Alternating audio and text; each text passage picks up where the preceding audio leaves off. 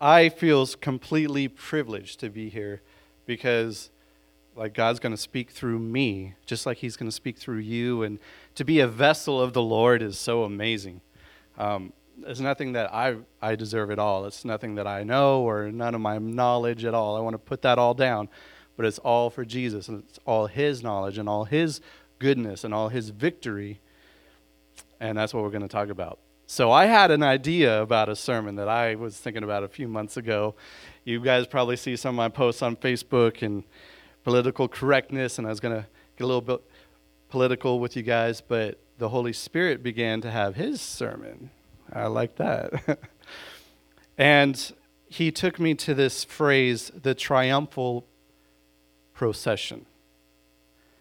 Now, the first problem was I was like, Lord, I can I can barely say the title of my own sermon. I mean, it's a bit tough here. What what does that mean? Has anybody heard of a triumphal procession? We got some people who have, some people who haven't. I don't know about you, but I don't go saying, "Hey, pastor, how's your triumphal going?" Okay. We okay. Well, that's awesome. But we're going to learn about what the Lord said regarding this phrase through the apostle Paul.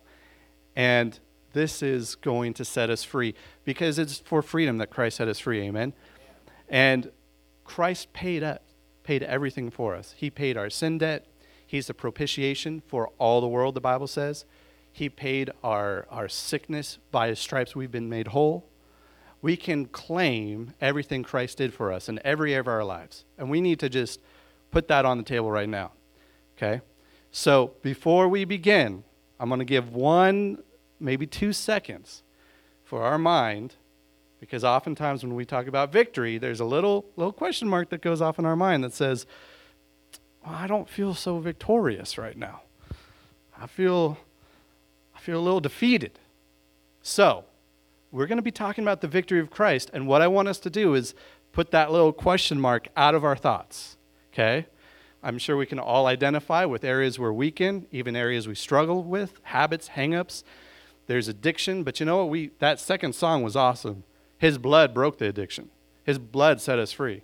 So we need to just put aside that thought that would come to deceive us by Satan that would say, well, Christ did a good thing, but there's no but. Christ is all. The victory Christ did, that's it. There's nothing more. There's no other step. There's no other program. There's no other teaching. But it's what Christ did for us. Amen? So let's pray. Lord, thank you, Father, for coming and meeting with us and giving us your presence and your Holy Spirit right now. I ask, Father, that I'd go away, that uh, my thoughts and ideas would go away, and Father, what you say would be manifest in this room today. Father, and renew our minds by your word and open up our hearts to receive your truth.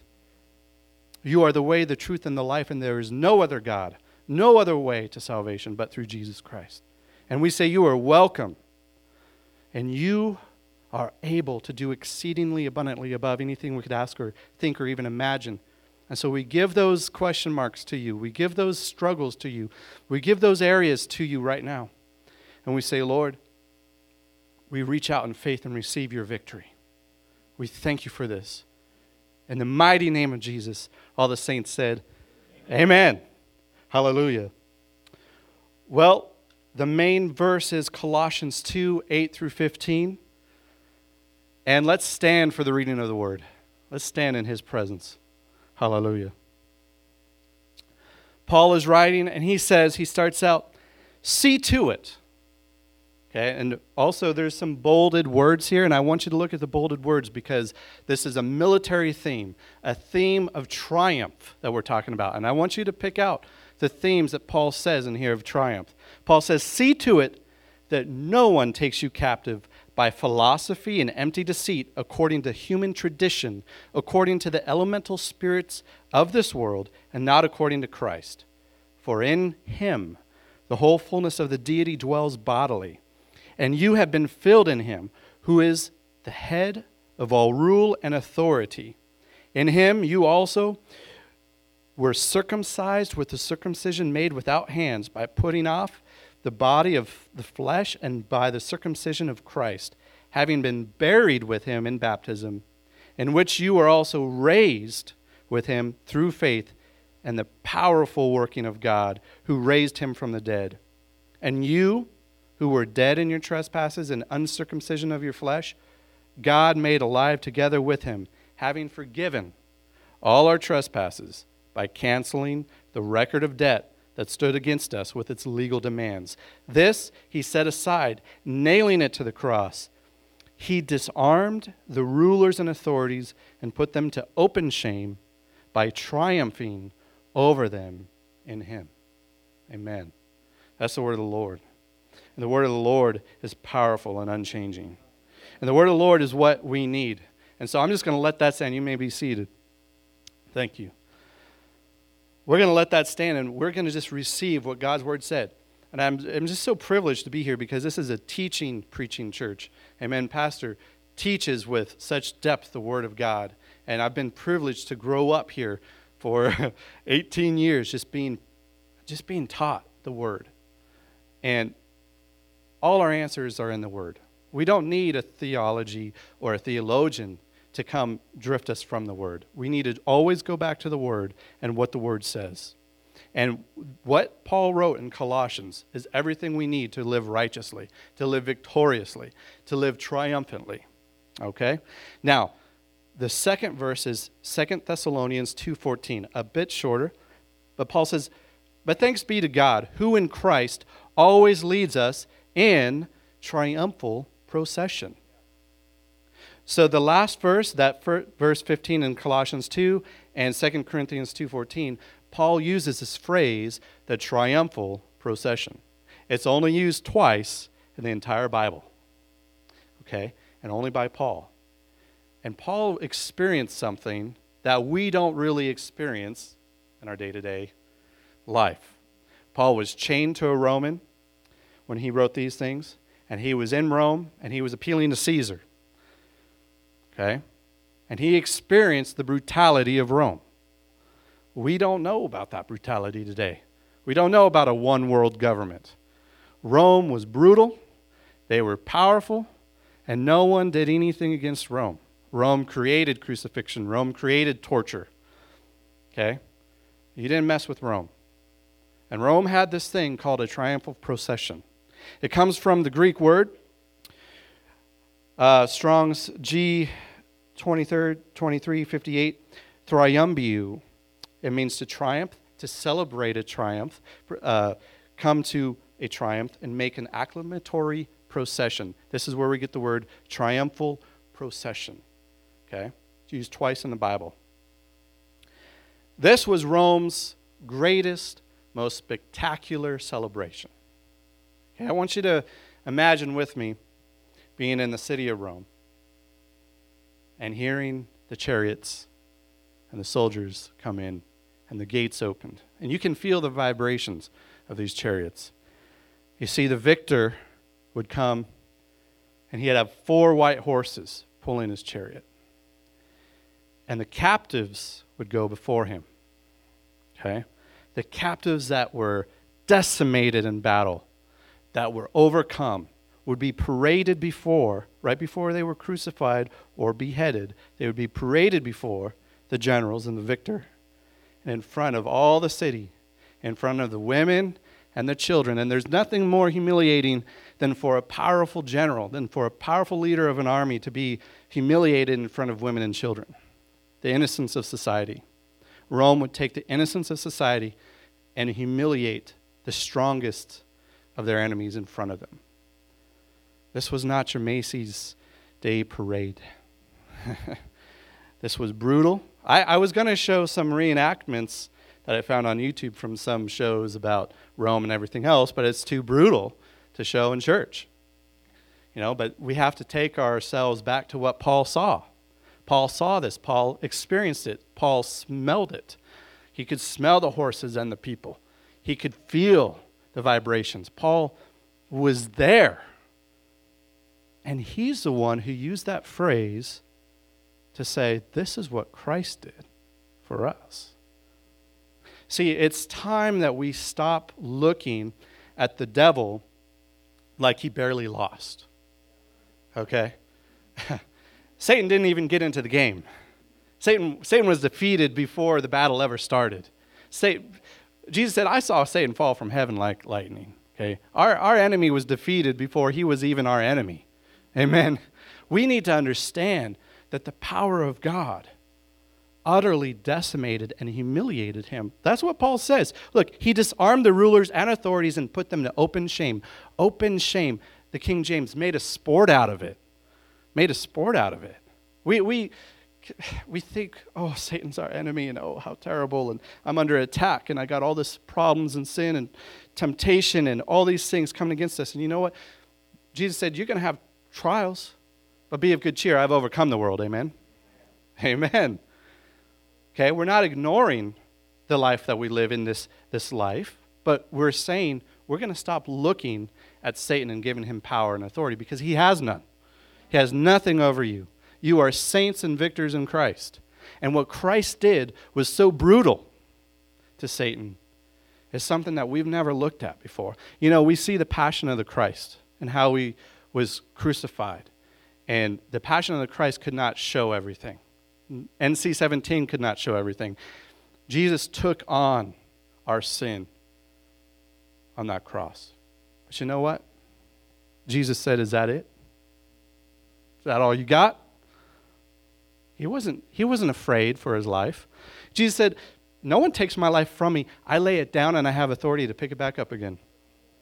Come on. No one took Jesus' life from him. No one murdered Jesus. Jesus gave his life as a sacrifice. And Jesus took all our pain and all the violence that Rome could put against Christ. And he said, That it? Because it's finished. That's what Jesus said. He wasn't, he wasn't bullied, he wasn't pushed around. He took it. And he decimated the enemy. He humiliated the enemy. He put him to sport. This is an amazing teaching that the Holy Spirit's doing. And this is something that's going to be on the forefront of eternity for all of eternity. This is the story that heaven will speak on for the rest of eternity. There's no rest of eternity. Eternity is beyond time, but heaven will speak of this and this only. I want to tell you something. Heaven's not speaking about who won the Oscars the other day. Heaven's not speaking about your trials and your tribulations. Heaven's not speaking about ISIS and man's nuclear war. Heaven is speaking about the triumphal victory of Christ. And that's it. That's it. That's the only thing that matters. Now, in a triumphal procession, only a dictator, consul, or praetor could participate. So, even if you got yourself a victory, you couldn't enter into a triumphal Roman procession. You had to be one of those things. Okay? Now, Julius Caesar was a dictator. A dictator is a ruler with total power over a country, and typically one who obtains that power through complete decimation. Okay? Julius Caesar was a dictator, and his grandnephew was Gaius Octavius, whom we know as Caesar Augustus, whom Luke opens up to in the gospel. Now, Caesar Augustus was his grandnephew. Caesar Augustus started by taking a tax of the entire world. That, that's, I don't know about you, that's um, a bit much. Tax the entire world? Okay, the, the entire world listens. Look, America, the greatest country, most powerful country in the world, we can't even get Al Sharpton to pay his taxes. Come on. I mean, what's going on here? This grandnephew got the whole world to pay taxes. And uh, Julius Caesar was by far one of the most brutal, one of the most uh, accomplished conquerors in the day. In 52 BC, Caesar conquered Gaul. Now we'll put up that, uh, there's a picture of a famous painting. You guys can look at that. Caesar lost some battles, but eventually the Roman siege worked. Okay, this is where they would siege the walls and just let people starve and everything else.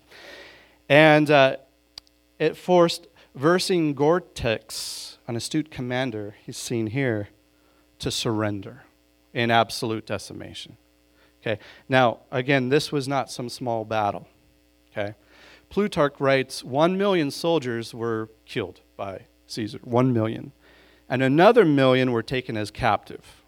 So when we go back to that Roman triumphal procession, imagine a million men captive, an army, totally decimated, totally defeated, completely under Caesar's power and rule. A million men.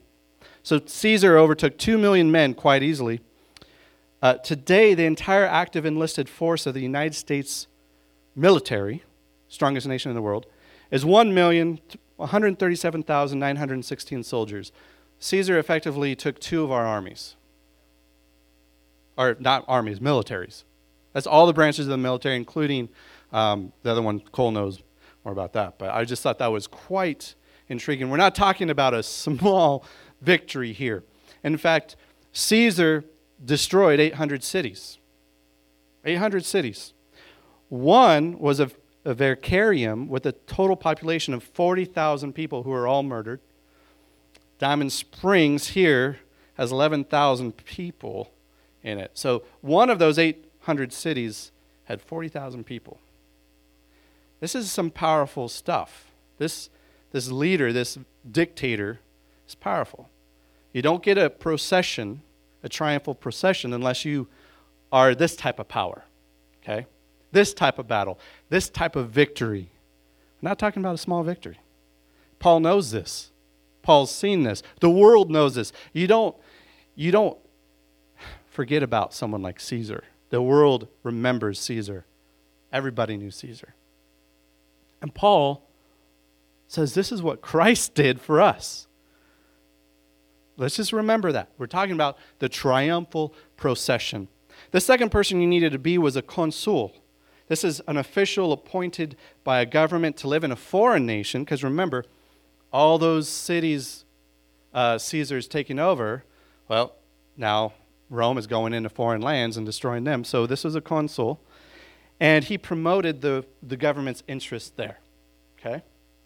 And then we have our praetor, which is the commander of an army, an elected magistrate, and according to William Ihne, of the author of the book, researches into the history of the Roman constitution, the king of Rome was the principal magistrate.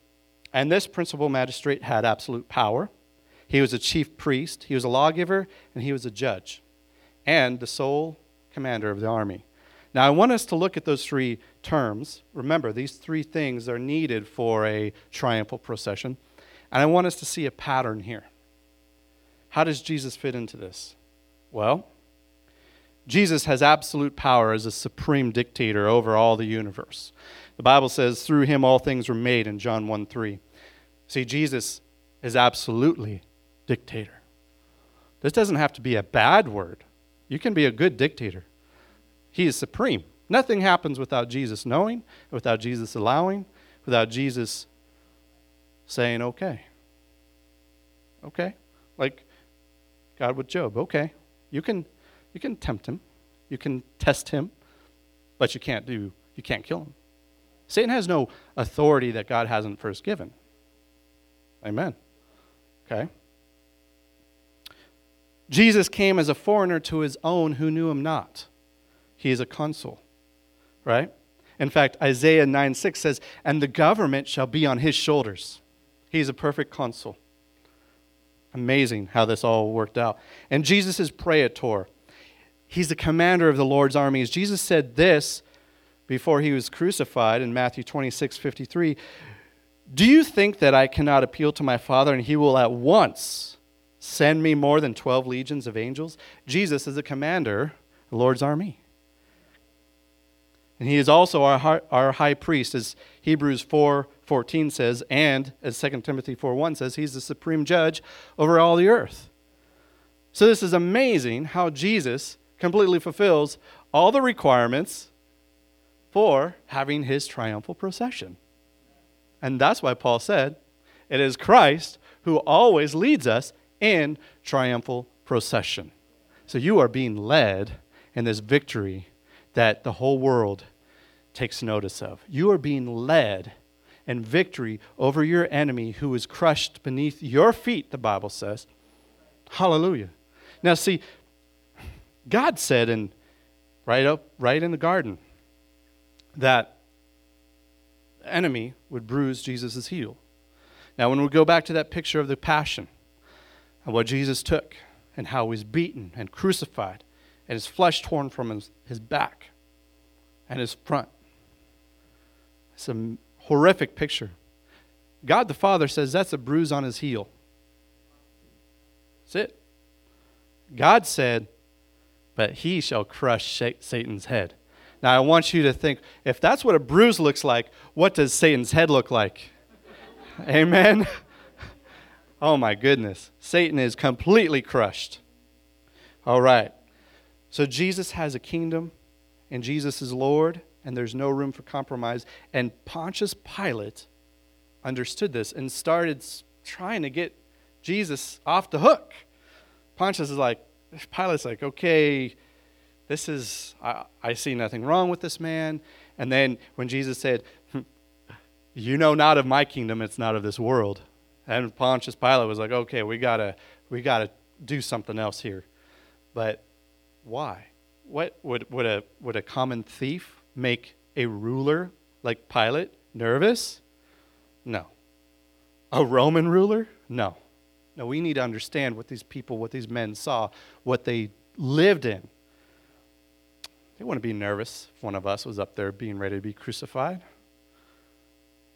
If Jesus answers not a word, and Pilate sweating and trying to get him off the hook and washing his hands because he wants nothing to do with it. Why? He was afraid.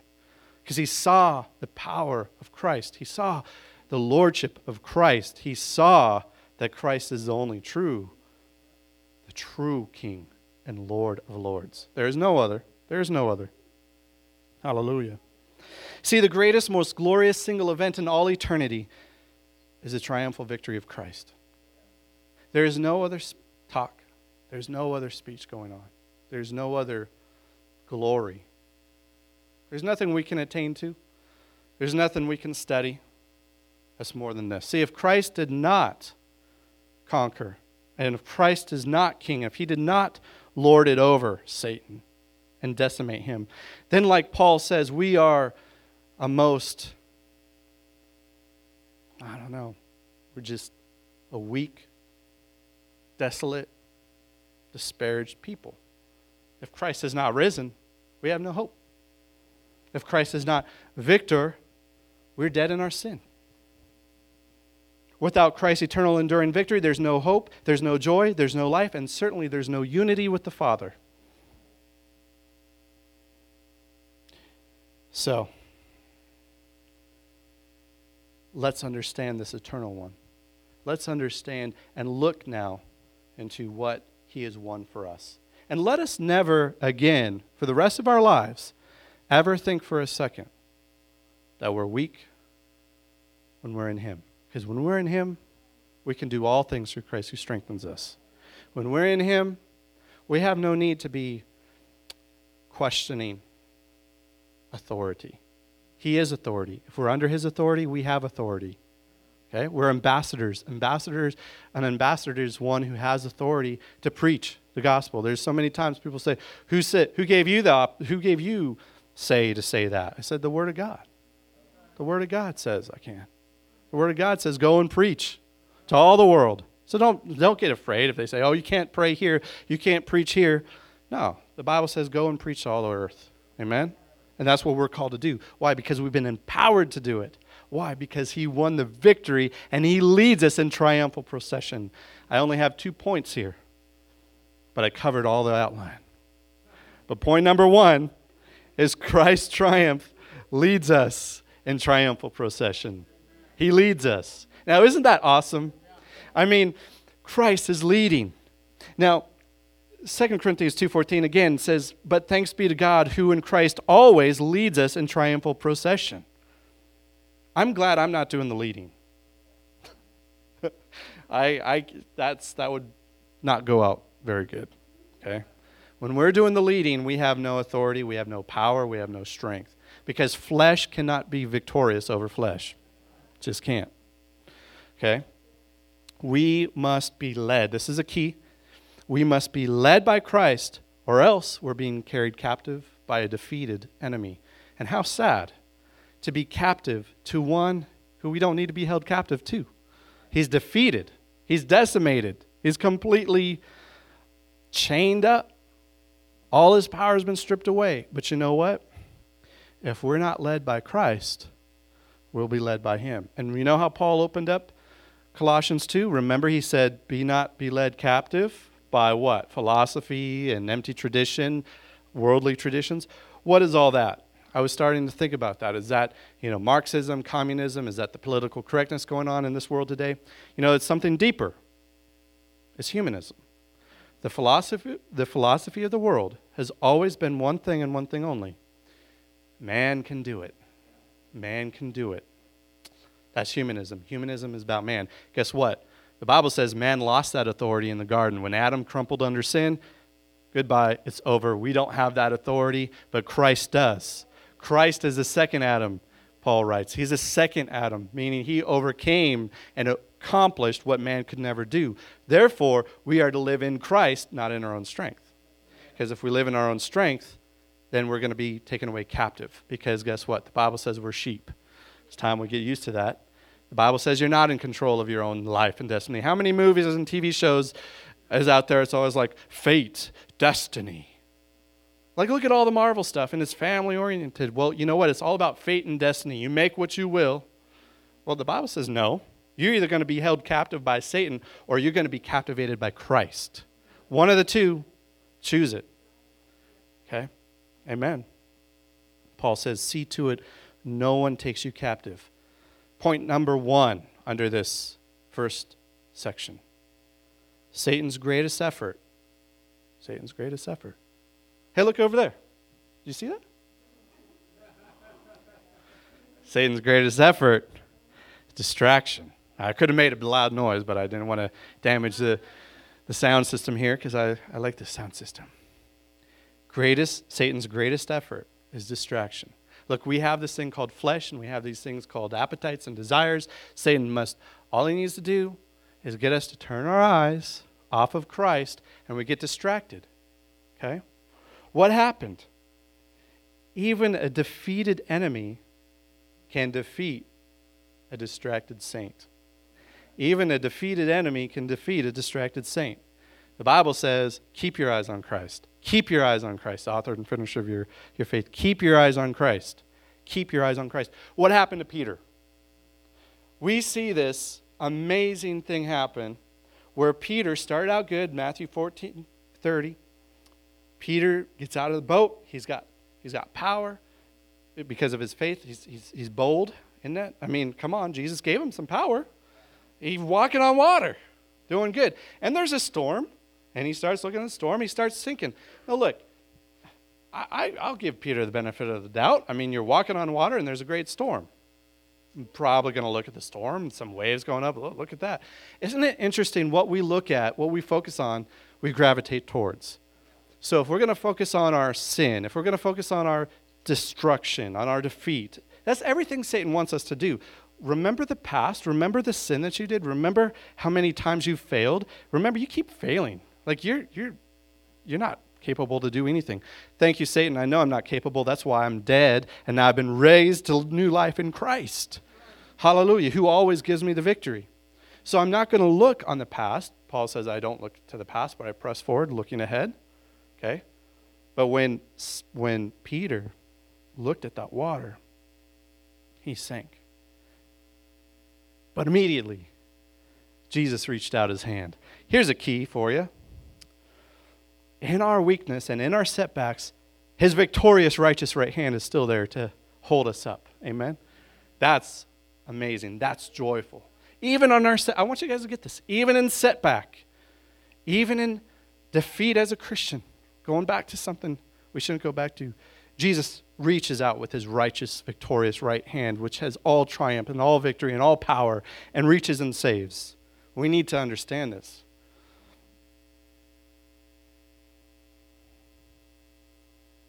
Hebrews 12, 2 says, Keep your eyes on Jesus, who both began and finished this race we're now in. That's a message. And I like that because that's sovereignty. Okay? God, God's not just cheering your race and saying, Oh, I hope they do good. I hope, they don't get distracted. I hope they win. Jesus started the race and he finished the race. Like, he's all sovereign. So you're in the race, but you're not alone. He's already won the race for you. Now you're running in him. That's why, remember, he always leads us in triumphal procession. Okay, here's a key John 3 14. Jesus said this, and Jesus was referring to Numbers 21 9. Very interesting, very interesting thing that happened. Jesus said, As Moses lifted up the bronze snake on a pole in the wilderness, so that the Son of Man must be lifted up. Okay? What is Jesus talking about? In the wilderness, the children of Israel were bit by poisonous snakes. They had some disobedience going on. Moses created this bronze serpent, put it on a pole, and anyone who looked at the serpent was healed. Now, Jesus is the one who makes the similarity and says, So likewise, they'll put me on a pole and lift it up, and we must look to him. Jesus would put on a cross, lift it up. Okay, look, we've all been bitten by the snake of the devil with his poisonous lies. Okay? And we need to look to Christ for our healing. That's what it says. If we'd only look to Christ, if we'd only look to Christ. How many of us are struggling to do and to perform and to be? It gets awfully tiring. Jesus said, just look. Just look, because it's all about Him and not about us. It's about His victory and not our performance or our victory.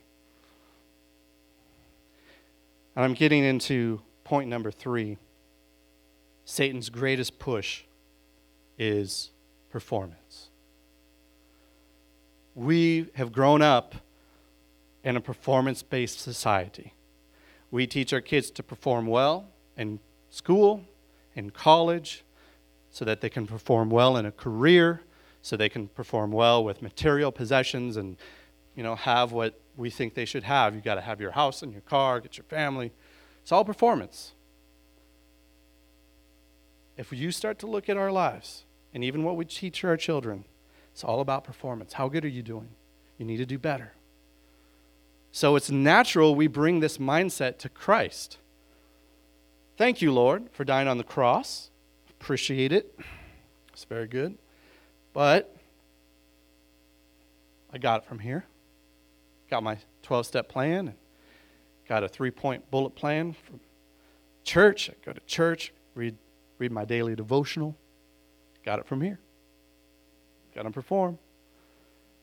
The Bible says all our works are like filthy rags.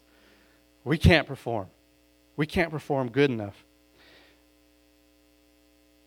See, Jesus said, remain in me, not perform for me. I'll say it again. Jesus said, remain in me. He didn't say, perform for me. John 15, 4, no branch can bear fruit by itself, it must remain in the vine. The entire epistle of the Galatians is Paul writing and saying, Who deceived you? You started out in grace and now you're performing by works. Who bewitched you? How easy it is for us to look at another Christian or to look at our past and say, I wish I was further along. To look and say, that person seems to have victory. I keep struggling. I keep falling. I keep stumbling. What's going on? I need to do more. I've been in this position. I've been there many times. And that's not victory. I'll just say it plainly. You cannot have victory when you're performing. But when you surrender, then you get to be have you get to have victory in his performance. Because his performance is the only performance that did anything. His performance is the only thing that eternity listens to. His performance defeated our enemy once for all, crushed sin, dealt a blow to Satan, and he has ra- raised us up in him.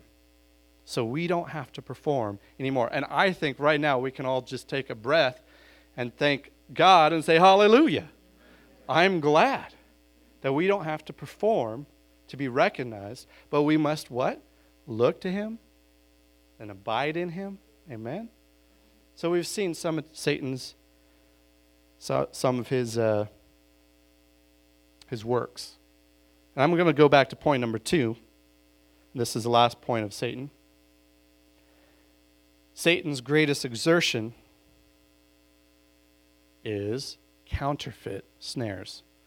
And I like this as ending up on this for, for his stuff, is because after we've tried to perform, after we've been distracted, if he can't get us to do that, then he tries to get a counterfeit going on. Now, this is a crazy, crazy thing. I began to look at how Satan is a, quite a great strategist and military personnel type of guy.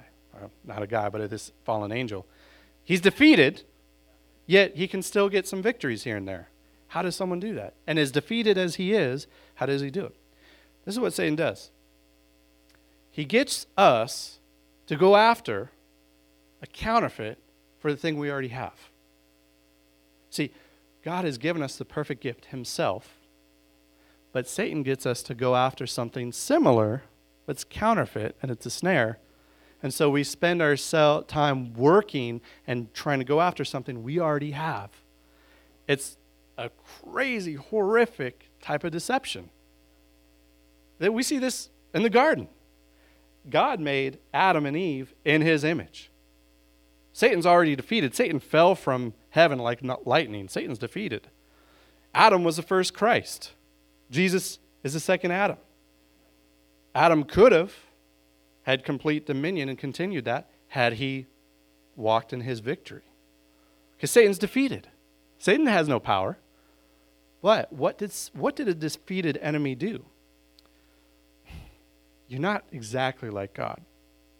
God's keeping some stuff from you. You just got to go after the counterfeit, and you're going to get what you've been wanting. You're going to get what you think you need. But guess what? They already were made in God's image. That's amazing. So it's amazing how He tempts us with something we already have. And that is such a disaster. But what we need to do is key. We must receive by victory. We, we receive the victory by faith. Galatians 2.20 says, The life I now live in the flesh, okay, I live by faith in the Son of God who loved me and gave himself for me. That's the key. Okay, so we live by faith to receive the victory by faith and the one who gave himself for us.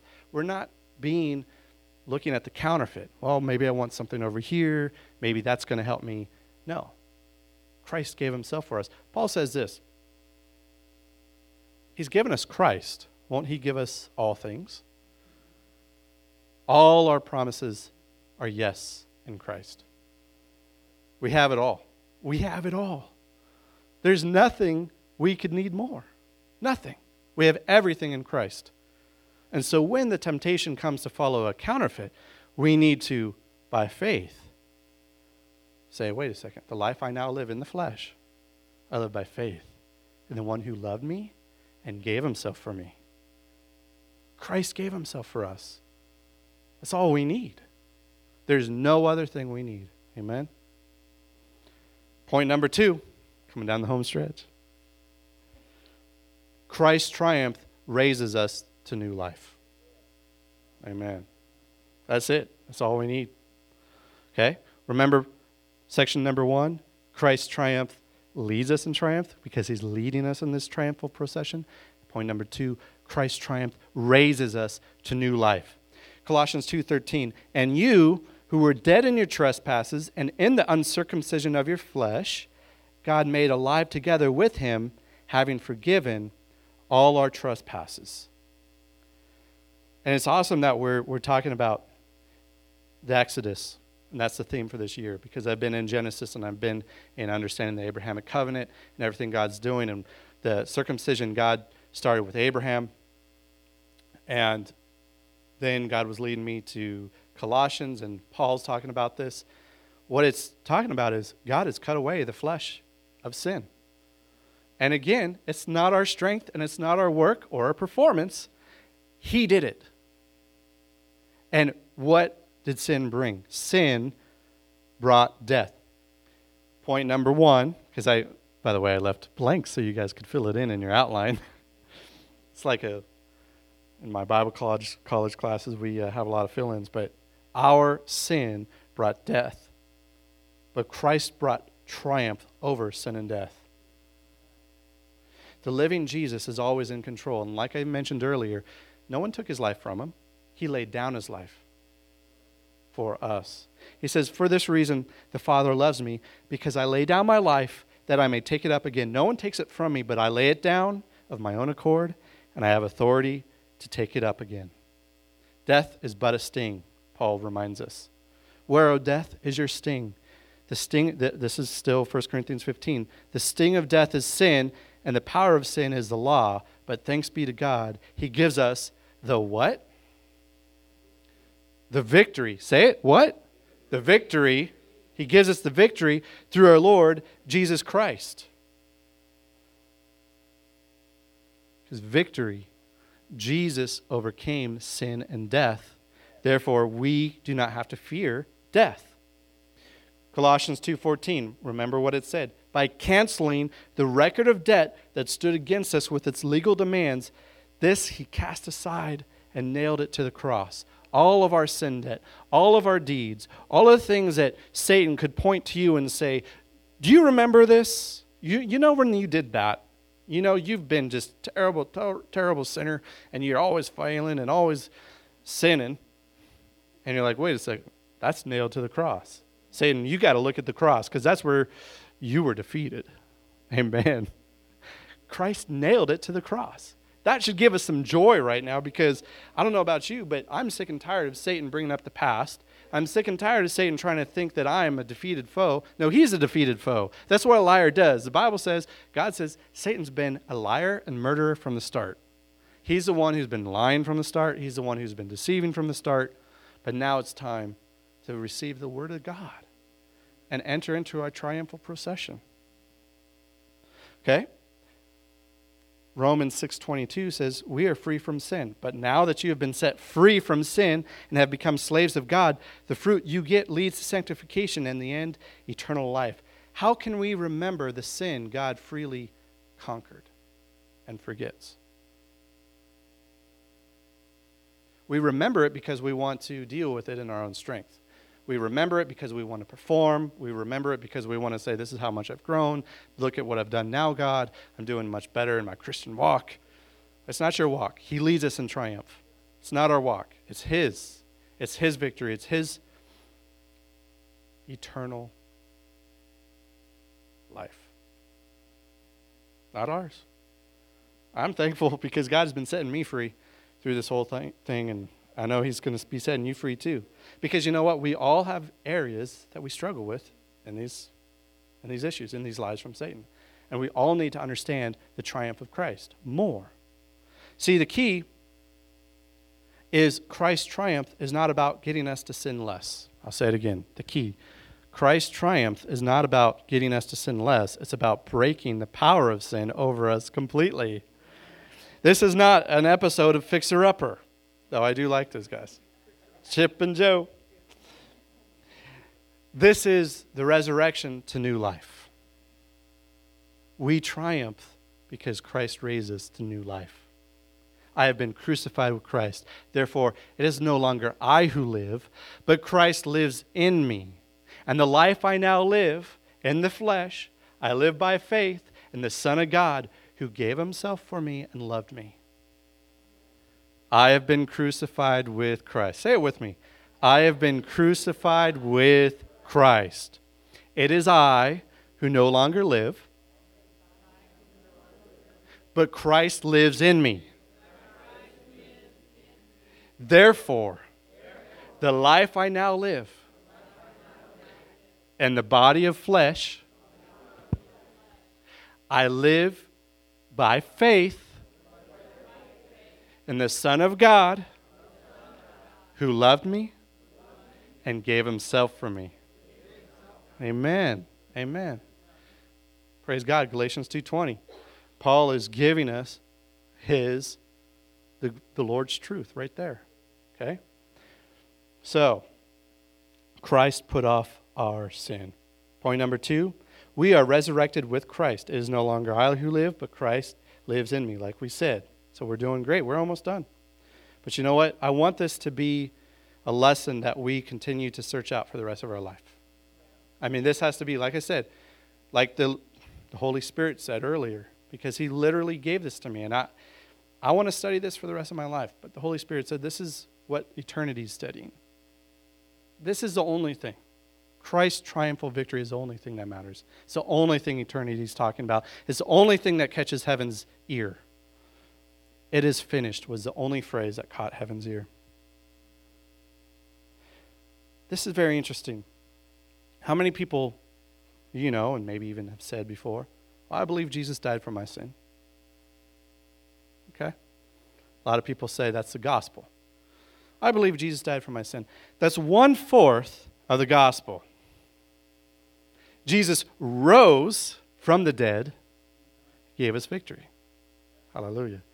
You might say, well, well Matthew, did you take math? Because you just said one fourth and then you gave, isn't that the full gospel right there? Jesus died for our sins and then he rose again? That's the full gospel. No, that's half of the gospel. You see, the first part is Jesus died for our sin, the propitiation for our sins, actually, which is he's in place of our sin. And John says not only ours, but the whole world. The second part, so now we're half of the gospel, Jesus Christ rose from the dead in victorious, conquering victory. The third part of the gospel is we have now died with Christ through baptism and been buried with Christ. And the fourth part of the gospel is we are now resurrected with Christ in victory. You see, a Christian who only believes in Christ and his victory, but hasn't been resurrected with Christ, is not going to live in victory. I'll say it again. A Christian who believes in Christ and knows about Christ, but hasn't been crucified and then raised with Christ, will not live in victory. We must be crucified, we're buried with him in baptism, we're raised up into new life. Since then, Colossians 3:1, since then you've been raised with Christ, set your hearts on the things of God, where Christ is seated at the right hand of God. This whole concept is Paul is basically saying, look, since you've been raised with Christ, now let's talk about more stuff. Since you've been raised with Christ. How many Christians forget that part? Too many of the gospel, too many preachers, too many people are just focusing on Christ dying. They're not focusing on the resurrection. Not only that, they're not focusing on their death, and they're not focusing on Christ's resurrection in us. Again, it's not having the room redecorated, it's having the whole house destroyed. And I know a little bit about a house being destroyed. Some I mean, of you know my story. The whole house gets destroyed, and the Lord builds a new one. Amen. God's not concerned with trying to make us a less sinner. God's concerned with making us a new creation in Christ. That's an awesome, amazing victory right there. And finally, I'll end with this, and we know this because this is what the Holy Spirit's been saying all night. Christ triumphed over our enemy. Paul ends all of this amazing statement with He disarmed the rulers and authority, put them to open shame by triumphing over in them. And 1 John 3 8 says, This is why Jesus came to destroy the works of the devil. Hallelujah. That's it. That's why Jesus came. So, why are we even giving him opportunity? Why are we giving him thought? Why are we even having that question mark in our head? But I like the sermon about triumphal procession and wow, God is amazingly victorious, but I feel defeated. Let me tell you something. My house flooded seven months ago. I moved back in finally last week. The rain brought in another flood and another room. Moved myself back into the apartment. Got sick Wednesday, Thursday. My eye swelled up and I was all like coughing. It had some mold in my house and all the dust. And here the Lord's been putting on the triumphal procession to preach on. And I'm thinking, I don't feel very triumphal right now. I feel sort of defeated. Uh, like this is, uh, you want me to preach what, Lord? Okay okay, this is, uh, this is intense. But look, God is triumphing even when we feel weak. Paul says, when I'm weak, then I'm strong. Hallelujah. And guess what? The Lord has been able to use me to witness to people at the various hotels I've stayed at, at the apartment I've stayed at, you know? And Wednesday, or it was Thursday morning, I'm still feeling sick. Go back to bed. I wrote a little email to my, my work. It's 5 a.m. And then pastor's sermon comes into my brain. Stay in the game. Get in the game. I'm thinking, why am I going to bed just to get some rest? I should be quoting scripture. What a thought. I don't have to stay sick. By his stripes, I'm healed. His blood cured me. Hallelujah. I got the new blood inside of me. I'm saved and resurrected with Christ. Guess what? I went to work and I haven't turned back. I'm feeling good. Hallelujah. God is good. Praise God. So, amen. Pastor, we're good. Do you want me to pray or? Okay, well, this is a triumphal procession, and I want to pray over y'all. And as pastor's led, if he wants to do an altar call or something, but let's pray because I know the Lord is looking to set us free from any issue that we may have. So, Lord, right now in the name of Jesus, I thank you, Father, that you are victorious and you have come. You came down and you rose again. You said, I, I lay my life down and I take it back up again. And, Father, I pray over each of your saints who are mighty in Christ and have triumphal victory. Lord, that their lives are filled with joy, their lives are filled with your presence. And Father, they look not at the enemy, but they look at the cross and they look at the resurrected Christ. And I thank you, Father, you have not only left us there looking, but you have taken us up into yourself and you've raised us to new life. And now we're seated with you in heavenly places. So I thank you, Father that you have not left us an orphan. You have not left us alone, but you have gathered us to yourself, and you have comforted us, and you've strengthened us, and you've given us your spirit. And thank you, Father, that now we triumph with you because we're being led in you. And we're not being confused, and we're not being distracted, and we're not looking at a counterfeit, and we're not performing, but we're looking to you and your performance, which ended the war and won all the battles. And so, Lord, we freely give to you right now any area that we're struggling with, we give to you. And we thank you in Jesus' name.